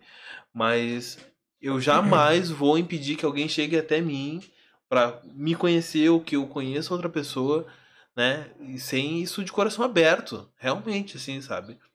Sim. não tendo não tendo essa- essas ideias de, de, de tru- destruição eu vou sempre abrir os braços Sim. sempre sabe não conheço não, não conheço vocês mas eu já quero que já Uhum. quero que a gente se conheça mais sabe Sim, a gente tá se conhecendo aqui e espero que isso dure por muito tempo Eu com Nossa, justamente porque eu acredito que é só assim que a gente vai conseguir transformar esse caos que a gente vive o nosso mundo é rodeado de ódio sabe e eu acho que o Axé de... desculpa te interromper Não, mas eu acho que o Axé de Fala é um ponto de referência pra isso. Porque como é que tu junta 32 pessoas num projeto sem dinheiro? Tá ligado? E gente de outros países, como é que tu junta isso com um ideal, acreditando que uma parte daquilo ali faz parte deles também. Deles e delas, sabe? De alguma forma aquilo toca em algum ponto, sabe? Com certeza. Eu escrevi uma. Olha só que viagem. Eu, tô, eu não sei se eu tô com tempo, porque eu tô aqui. Eu tô cuidando, tu tem até que hora pra ficar Eu- tranquilo? é, eu tenho mais uns minutinhos ainda. Tem, tá. Mas 15 teve- pra 5, assim, Aham. mais ou menos, tá de boa? Uhum. Tá. Eu. Não, acho que tem que ser antes ainda. É, o trajeto. Mas eu vou contar essa história. Que eu fui pra São Paulo, isso aí um pouco antes da pandemia. Eu fui fazer um show em São Paulo. E eu fui pra Feira Internacional da Música de São Paulo, assim. E eu chegando lá, tava almoçando lá com, com o meu guitarrista, que também é arranjador, produtor, João Pedro Sé. Aí o João saiu, foi fazer alguma coisa e eu fiquei lá almoçando. Sentou uma, sentou uma cantora do meu lado, que eu sabia que ela era cantora, ela cantava com a, com a Lineker. A Lineker, eu eu amo a Lineker. Muito Eu E ela cantou, cantava na, na banda da Lineker. E ela sentou e ela tinha um programa também de, de entrevistas e tal. E ela sentou do meu lado e a gente começou a conversar, não sei o que, não sei o que, não sei o que. E tal, assim. E falando enquanto, mas nenhuma hora eu perguntei o nome dela, nem ela perguntou meu nome. Uhum. E aí eu. Ela tá. E uma hora eu peguei meu crachá e apareceu Dona Conceição, né? E ela ficou olhando assim e ela. Esse crachá é teu. eu, mas né? Que o crachá é errado. e eu falei, é, esse crachá é meu. E ela assim, Dona Conceição, eu. Eu sou muito fã do teu trabalho. Muito mesmo, assim. Mesmo, mesmo. Eu não sei nem como eu posso, né? Não sei nem como me dirigir agora. E eu, assim, tu pode falar como tu tava falando mim. E ela começou, a gente começou a trocar. E ela me contou, olha só. Isso foi muito especial, porque eu nunca me esqueci. Ela me contou que um amigo dela ah, tava em, em depressão. em Depressão profunda, assim, sabe? E ele. Teve um dia que ele ficou incomunicável, todo mundo ficou muito assustado com o que tava acontecendo, assim, né? Não sabia, né? Porque ele tava muito mal, assim. E encontraram ele e ele tava em casa, tava escutando uma música minha. E ele disse que ele pensou várias vezes, mas aí ele começou a escutar aquilo, aquilo foi trazendo ele de volta, assim. E ela me mandou isso me contando, assim, eu. A arte faz sentido. Lembra que eu falei da emoção, que minha filha se emocionou? A gente consegue emocionar as pessoas, trazer elas pra um outro lugar, sabe? Não é isso, eu acho que isso é uma ferramenta muito potente, sabe? Então, é isso. O meu reconhecimento é muito legal ser reconhecido por alguém, né? Uhum. E, nossa, essas pessoas me param. Minha esposa dá risada. Porque eu tava no Zafres há um, tempo atrás, uma menina, enfim, começou a tremer e chorar, sabe? Porque era Dona Conceição. Eu, gente, eu não sei da onde vocês estão tirando isso na real, sabe? Na moral, porque eu sou muito de boa, assim, eu. Na moral mesmo, assim, eu gosto de trocar uma ideia, gosto da resenha. Não, não, não tenho muito esse negócio, assim. Mas é muito uma imagem que se cria a partir daquilo que tu cria, né? O que tu queria. Sim. Que é um baita trabalho, né, E- pô? que- não, eu acho que é um, um, um baita trabalho mesmo, assim. Não só porque eu tô, mas porque tá um monte de gente também, Sim. né? Sim. Então, essa, essa, esse ponto aí da arte transformar que eu acho que é, que é, o, que é a, a grande chave, sabe? Do processo. Porque tu acaba transformando tu, a tua história, e isso vai reverberar em algum lugar que tu nem imagina quanto, assim, sabe? Então, óbvio, eu recebo mensagem no, no- de vários lugares do mundo, assim, né? De pessoas que ouviram, assim, ou que. Agora, um dos. A Saudação Exu, que é a música do Axé de Fala, tá na trilha sonora de um filme que foi estreou essa semana em São Paulo.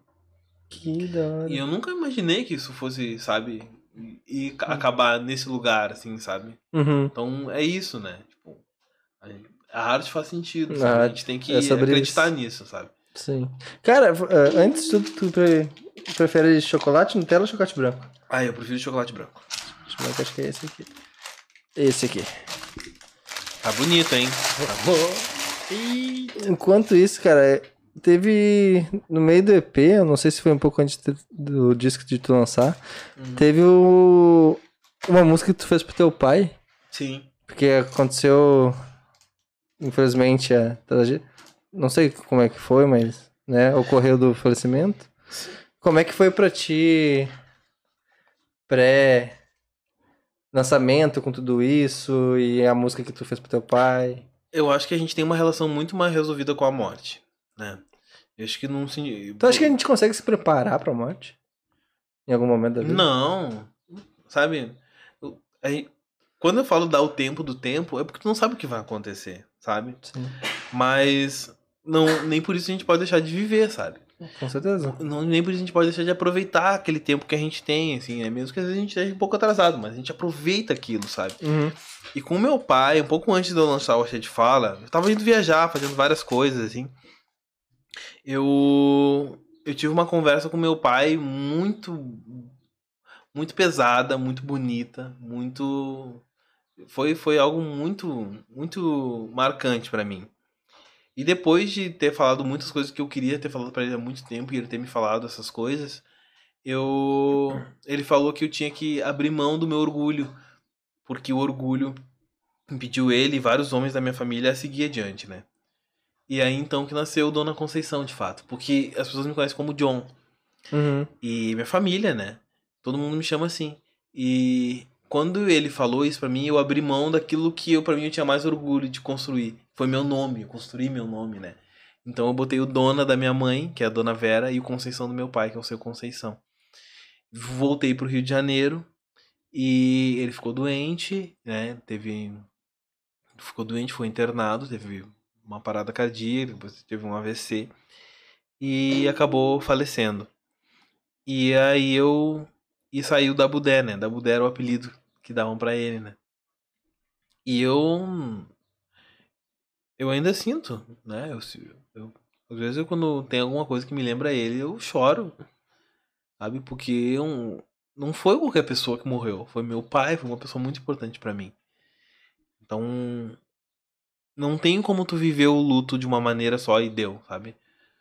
Eu acho que o luto ele vai acontecendo pro resto da vida. E ele tem que acontecer. É bonito a gente lembrar com a pessoa que a gente amou, com saudade e reverenciar essa pessoa, sabe? A gente tem um negócio que a gente parece que a gente não, não pode ficar mais triste, sabe? Sim. Sabe?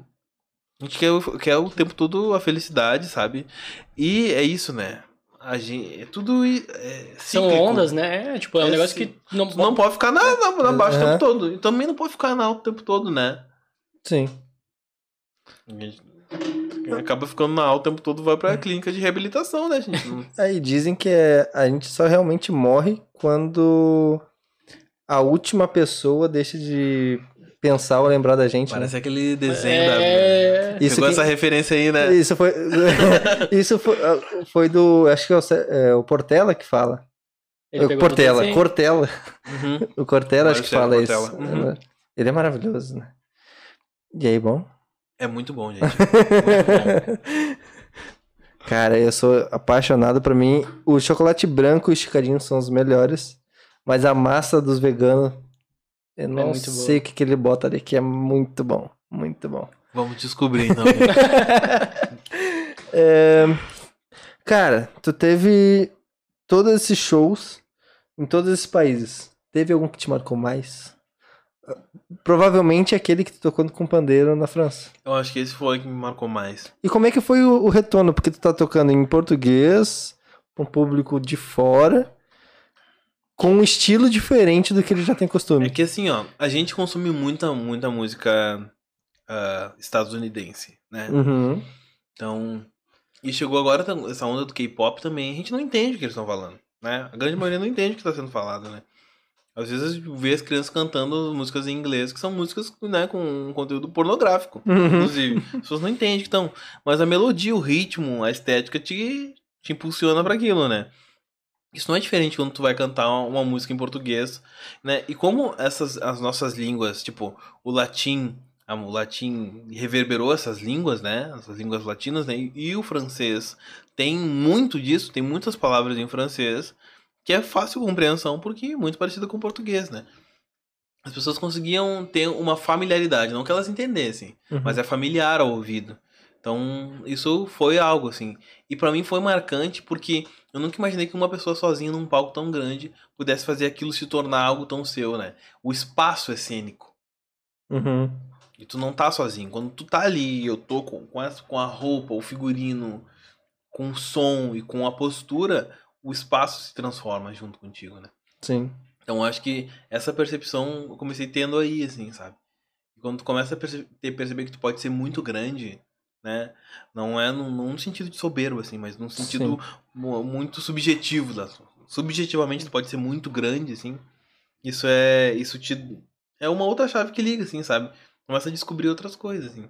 Acho que esse show foi o mais. É um motivo a mais, né? Muito- Ah, cara, que da É muito foda. Tu, tem, tu, eh, tu pensa, já tem projetos pra, pra fora do Brasil já? Com certeza, eu tô assim, mas não nesse próximo ano. Acho que talvez daqui um ano, dois, fazer uma turnê na Europa, assim. Sem dúvida, assim. Eu já tava organizando antes da pandemia, daí a pandemia deu uma segurada na nossa onda, né? Mas volto, volto sim. Mas o que, o que tu vai lançar? Tem longa e tem. Tenho esse, esse longa-metragem que é um filme documentário, que eu acho que até o final do semestre, segundo, do primeiro semestre do ano que vem sai. Que é sobre? que conta a história de Alvorada sobre da construção da minha cidade, sobre a perspectiva de pessoas negras. Então são 25 entrevistas contando a criação da cidade por essa perspectiva, né? E um filme que é o Samba de Morte, que é um filme musical, que é um média-metragem, que também meu disco vai estar incluído nisso. Então, eu Ah, pô, vai juntar os dois. vou juntar as duas coisas. Pô, incrível, vai ficar. Massa.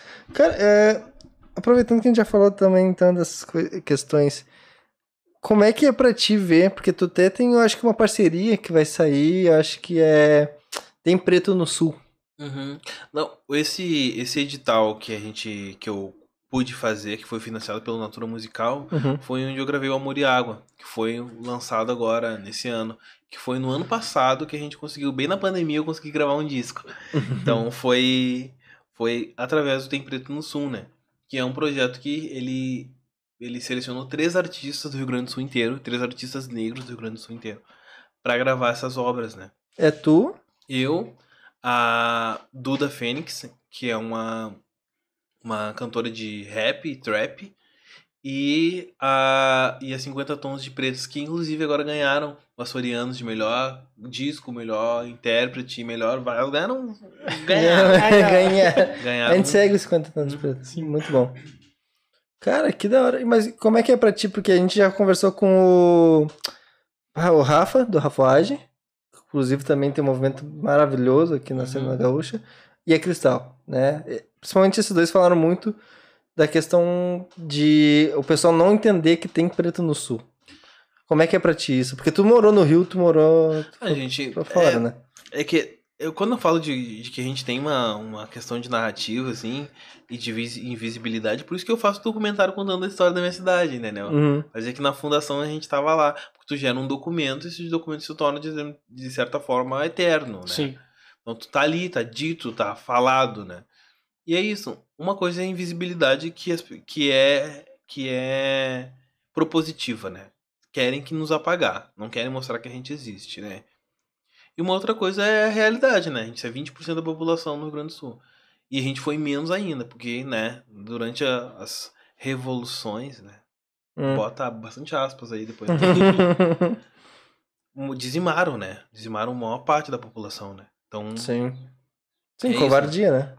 Então essa invisibilidade ela é muito em função disso, né? Em função da da realidade em função do que é, do que é do que a mídia, do que é a produção, do que o, do sistema, o ecossistema cultural mostra, tudo mais, né? É isso. Pois é, como é que é? Tipo, tu, tu vive num, num estado que tu sabe o chão que tu pisa e por conhecer o chão que tu pisa, tu sabe que houve um passado bem tenebroso. Que lugar no Brasil que eu vou pisar e que não vai ter esse passado, sabe? É a gente foi os últimos dos últimos, né? Sim, Mas é isso, assim. a- o, Rio Grande do, Sul- o Rio Grande do Sul tem um requinte de crueldade em diversas coisas, sabe? Mas o Brasil todo, assim, tem uma história muito mal resolvida. Não gosta de falar da escravização de negros e negras. não ensina isso muito nas escolas, né? Não gosta, assim. Quando eu tava na Alemanha, eu fui no Museu do, do Holocausto lá. As pessoas mostram o que aconteceu. Pra que não se repita. E aqui Perfeito. parece que a gente tem medo de falar, sabe? Então meio que passa o pano ali, deixa o negócio como se não existisse. não se pode ter orgulho disso, gente. Não sabe? nem medo de que errou, né? Porque hoje é muito espelho das pessoas não gostar de mostrar aquilo que faz de errado, Sim. né? Será que É. não é muito por isso também? É, é isso, é mais fácil tu abafar, né? Então, isso é uma das coisas que a gente tem que urgente mudar. Mudar urgente, assim, sabe? Tem um museu de, de escravidão no Rio de Janeiro que é, é pouco conhecido, na real. Pouco Mas falado, pouco explorado. as pessoas não. Mas deveria ter. Sim. Muito. Porque o que aconteceu no Brasil foi tão. uma barbárie tão grande quanto o que aconteceu em Auschwitz. Né? Quanto aconteceu com, com os judeus Sim. sabe? É. E em número é muito maior, sabe? É muito maior, sabe? Então é tão é tão barbárie quanto, mas porque o corpo é diferente, a cor do corpo é diferente. Então isso tudo, sabe? A gente precisa urgente, isso é uma doença, a gente precisa curar, sabe? E a gente não vai se a gente não disser com, com, com, com deixar evidente que isso aconteceu, que isso precisa ser mudado, né? E provavelmente alguém vai ver isso aqui e falar, ah, que assunto chato ficar falando isso, porque sempre Tô tem. nem aí, foda-se. Mas é, é- é exatamente, Exatamente tipo, isso. precisa ser dito. Tem que ser falado. Precisa ser falado, exatamente, porque senão a gente só vai mascarar e esconder o que aconteceu. Exatamente, gente. E é essa postura que a gente tem que ter, sabe? É- isso é ine- inegociável. A verdade não pode ser negociável, sabe? Uhum, perfeito. É isso. A verdade é absoluta, né? É Ah, isso. Cara, eu não. Bom, a gente infelizmente tem que acabar porque Eu o tenho essa John da agenda. Conceição tem agenda muito apertada, esse cara é muito, né? Então vamos deixar ele com a nossa. Né? Mas, cara, as portas estão sempre abertas, sempre que tu quiser. Bom, as- fala com a gente, a gente marca outra hora, né? Que a gente venha depois dos teus. Teu, é, não, é, não é curta nem longa, é o quê? Média. É, média. Eu tava medo de falar média e não é média. Mas não é depois- tão habitual, né? Média. sei lá. Intermédia. É, quando sair teu, teu média metragem, quando sair teu próximo EP, vamos trocar uma ideia. vamos- E a gente tem uns projetos futuros, porque a gente quer fazer interligando duas pessoas pra conversar e tudo Ah, mais. perfeito, me chama que eu venho. E, cara, foi uma satisfação enorme te conhecer. Tu é um cara incrível. Adorei conhecer um pouco mais da tua história. E sempre que precisar de apoio, ainda mais divulgação e tudo mais, a gente tá sempre contigo. Bom, E feliz Tamo demais. junto sempre, é isso aí mesmo, abrir os braços, tamo junto sempre. Muito obrigado também a todo mundo que tá assistindo, que vai assistir. Se puder seguir lá, arroba Dona Conceição, conferir os trabalhos. Vai ter show agora em dezembro, vai ter o Amor e Água de novo. Eu toco no Porto Verão Alegre também. Então. Qual no- dia? No Porto Verão Alegre eu toco no dia 2 de fevereiro, bem no dia de Iemanjá. Uhum. E agora em dezembro eu toco no dia 11 de dezembro, às 8 da noite, no Galeria La Fotô, que é ali perto da Redenção. Ah, dia 11? Poxa, se não fosse. Pô. Mas em fevereiro a gente já vai botar na agenda. Então tá? tá, então tá. Dia 11 a gente já tem. Que a gente vai ver Cristal Ah, com sim. o John Vileno, que a gente tem Uhum. confite. Nosso querido Rap Ensina do Kenny. Pô, Mas vamos sim. Com certeza. Tem mais shows aqui, pessoal. Agora só fora daqui, né? Só Mas fora daqui. até, Acho que até.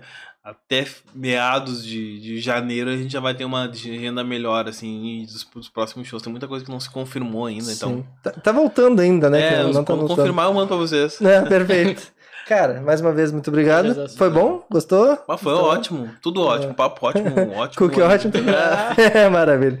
Então tá, gente. Muito obrigado por assistir. Não se esqueça de se inscrever no canal, dar o like. Hoje eu tô bem chato porque a gente sempre esquece. E quando lembra, tem que falar.